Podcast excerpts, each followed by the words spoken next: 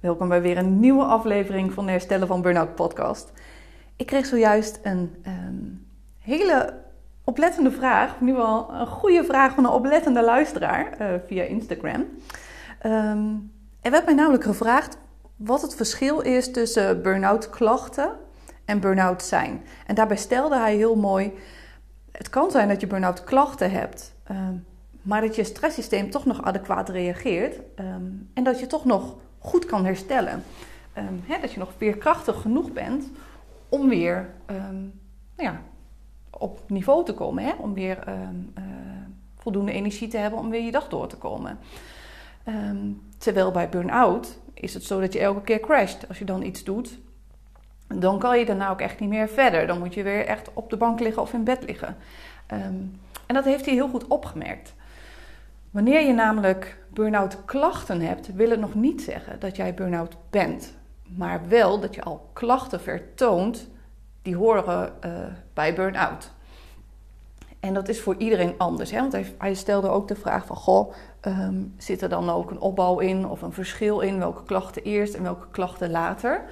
Um, nou ja, en het verschilt natuurlijk per persoon. Maar er zit wel een soort van fase in. Tenminste, ik herken bij mijn klanten wel een fase. Uh, een soort, van opbouw. Um, hè, waarbij je moet denken dat je in het begin ja, wat hersteltekort hebt. Minimaal, dus slechte nachten of te hard gewerkt op je werk... Um, waardoor je te veel inspanning hebt geleverd en te weinig hebt kunnen herstellen. Dus je bouwt langzaam aan een hersteltekort op. Um, dus je gaat dan van vermoeidheid naar flink oververmoeid naar stressklachten. En die eerste drie, nou ja, noemen het drie blokjes. Daar kan je nog goed van herstellen door um, extra te gaan slapen, um, uh, vakantie op te nemen, uh, taken af te stoten, delegeren. Nou ja, goed ervoor te zorgen dat je extra kan herstellen. En dan zal je merken dat je lichaam weer krachtig genoeg is om, weer, nou ja, om er weer klaar voor te zijn om op een rustig tempo weer door te, te gaan. Maar er komt een punt um, dat dat niet zo goed meer lukt. En dan merk je dat je constant gespannen bent. En wat het lichaam dan doet, die denkt, nou ja, er zijn dus schijnbaar zoveel stresshormonen steeds nodig, dat het zich gaat instellen op het level van spanning die je nodig hebt. Um, en dat noemen ze dan overspanning. En je lichaam die gaat dan het stresssysteem aanpassen. Dus je gaat merken dat je op een gegeven moment um, constant meer stresshormonen aanmaakt dan dat je eigenlijk nodig hebt. En dat ervaar je vooral in rust. Dus wanneer je dan rustig op de bank wil, nou pauze wil nemen of wil herstellen, dan merk je dat je lichaam zo onrustig aanvoelt dat het bijna voelt alsof je weer in actie moet komen. Het kan zijn dat je dan fysiek dingen gaat doen. Um, het kan ook zijn dat je in je hoofd heel erg gaat zitten nadenken. Of dat je de telefoon pakt, extra prikkels toevoegen.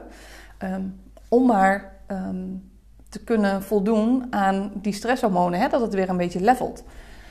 En daarmee hou je het in stand. Dus dat is niet zo handig. Dus dat is het eerste stukje overspanning. En wat ik dan zie qua klachten, zijn voornamelijk de fysieke klachten.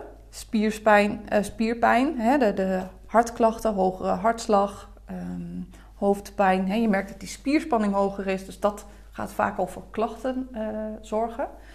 Um, emotionele klachten merk je ook een toename. Wat eerder boos, uh, kort lontje, uh, wat emotionele, gewoon sneller huilen. En ook die fysieke of die cognitieve klachten. Hè, wanneer je langer dus last hebt van stress, ga je merken dat jouw cognitieve vaardigheden minder goed gaan werken. Dus je gaat merken dat je moeite krijgt met je werk doen. Je gaat misschien fouten maken. Um, je kan niet meer goed relativeren. Um, nou ja, eigenlijk alle taken die je nodig hebt om vaak je werk te kunnen doen, plannen, overzicht, um, organiseren, dat lukt niet meer goed. en dat heeft allemaal invloed op elkaar. Want als jij merkt dat jij je werk niet meer goed kan doen, ga je waarschijnlijk onzeker voelen. En dat gaat in gedrag weer leiden dat je harder gaat werken of pauzes gaat overslaan. Nou goed, en dan kom je in een soort van cyclus terecht, een vicieuze cirkel. Uh, die heel negatief is. Hè? Een negatieve spiraal, want het wordt steeds erger daardoor. En nou ja, in die eerste fase kan je dus goed herstellen. Je merkt wel die burn-out klachten op.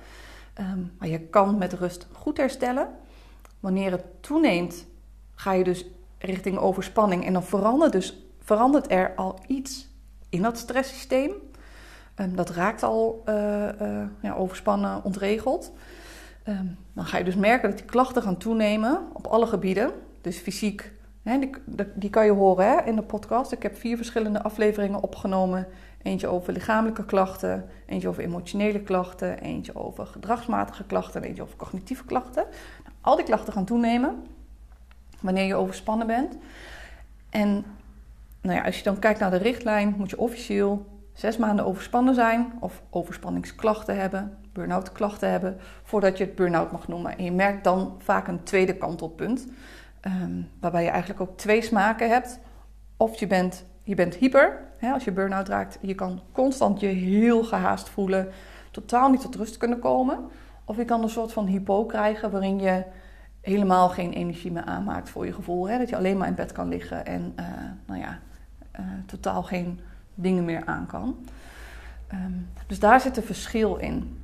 En vaak denken mensen wanneer ze die hyper nog heel erg hebben, um, dat ze niet burn-out zijn. Um, en het gevaar is dat je de verkeerde dingen gaat doen.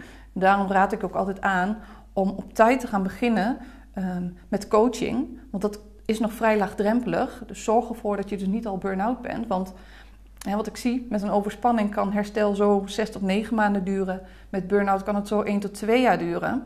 Zorg ervoor dat je zo vroeg mogelijk, wanneer jij burn-out klachten herkent, al aan de slag gaat met iemand die hier verstand van heeft. Um, en dat hoeft natuurlijk niet per se een burn-out coach te zijn. Dat kan ook praktijkondersteuner zijn, of een uh, ondersteuner van een bedrijfsarts of een therapeut. Hè? Um, Zoek in ieder geval iemand waar jij je veilig bij voelt en waarbij jij het gevoel hebt dat die er verstand van heeft. Ja, zelf zou ik een CSR-coach aanbevelen, omdat ik weet dat die gewoon veel verstand heeft van het stresssysteem en jou um, qua gedrag heel goed kan adviseren wat jij moet gaan doen om te gaan herstellen. want jouw lichaam die wil um, jou het idee geven dat jij veel moet blijven doen, omdat je zo onrustig voelt. Dus je gaat of afleiden, vermijden, scrollen, door blijven werken, piekeren, proberen controlegedrag uit te voeren, hè, zodat je je dingen toch gedaan krijgt. En daarmee duurt je herstel veel langer en kan je juist nog in zo'n burn-out terechtkomen. Terwijl als je dus van tevoren leert hoe je het anders kan doen, um, kan je het voorkomen. En dat is natuurlijk veel uh, wenselijker. Dus ja, er zijn echt. Er zit een groot verschil tussen burn-out klachten en burn-out zijn. Um, ik als stresscoach doe dus ook niet de diagnose. Ik stel niet die diagnose, jij bent burn-out. Maar ik kan wel benoemen dat jij heel veel burn-out klachten hebt. En ik verwijs ook altijd terug naar de huisarts. Via de huisarts of via de bedrijfsarts kan je een diagnose laten stellen.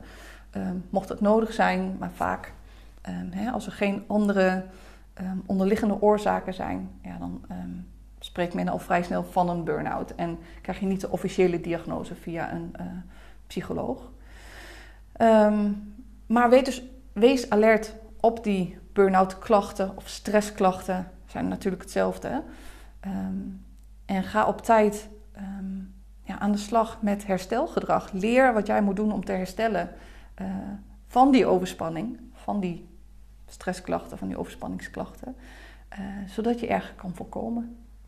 Dus ik hoop dat ik hiermee de vraag een beetje heb kunnen beantwoorden en dat je een beetje inzicht hebt gekregen in de opbouw van nou ja, oververmoeid richting overspannen uh, burn-out. Um, nou ja, en ik hoop ook dat dit jou inspireert om eens te gaan onderzoeken wat jij kan gaan doen om hiervan te gaan herstellen. Nou ja, je weet mogelijk dat ik zelf stresscoach ben, um, ben. En ik werk um, heel graag met de CSR-methode.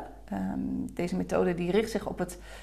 ja, CSR staat voor chronische uh, stress reversal, dus het terugdraaien van chronische stress.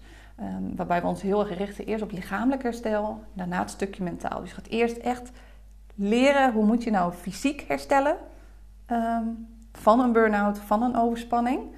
Um, en daarna gaan we kijken naar hoe komt het nou dat je daarin bent gekomen. Hè? Voel je je lijf bijvoorbeeld niet aan? Hè? Ben, je meer aan het, ben je meer een denker? Dan zit je constant in je hoofd en nou ja, voel je niet zo goed wat je lijf aangeeft? Of heb je misschien vroeger heel erg geleerd om door te zetten? Eh, ben je perfectionistisch? Hè? Dus er zit vaak iets onder, waardoor jij niet de signalen oppikt van je lijf, of dat je het negeert of er niet naar luistert. Um, dus dat is een beetje het tweede gedeelte uh, van de coaching waar we um, mee verder gaan, zodat je niet meer terugvalt. Want het is natuurlijk fijn om één te herstellen en twee um, niet meer terug te vallen. Dus je moet anders gaan leven. Er moeten veranderingen plaatsvinden in je gedrag, uh, misschien ook in jouw uh, persoonlijkheid iets. Um, dus nou ja, dat zijn dingen waar ik me dan tijdens coaching uh, op richt, wat voor jou misschien heel interessant kan zijn. Dus mocht je meer willen weten over een traject, stuur me gerust een mailtje. Je kan me mailen naar info.evacoaching.nl. Uh, je kan me via Instagram een berichtje doen. Um, en dan kunnen we eens bellen. Ik kan eens kijken wat ik voor jou kan betekenen. En wat ook vooral belangrijk is, is dat we dan even kunnen sparren in welke mate je stressklachten hebt. Um, nou ja, wat voor je geschikt is. Um, nou ja, en dan zien we vanuit daar weer uh, verder. Ik hoop dat dit voor jou een interessante podcast was. Laat me vooral weten. Ik vind het leuk als je iets laat weten via Instagram. Het geeft me een gevoel van een ja, soort van gesprek. Dat ik niet in mijn eentje maar aan het vertellen ben. En uh, ik wens je verder voor vandaag een hele fijne en ontspannen dag toe.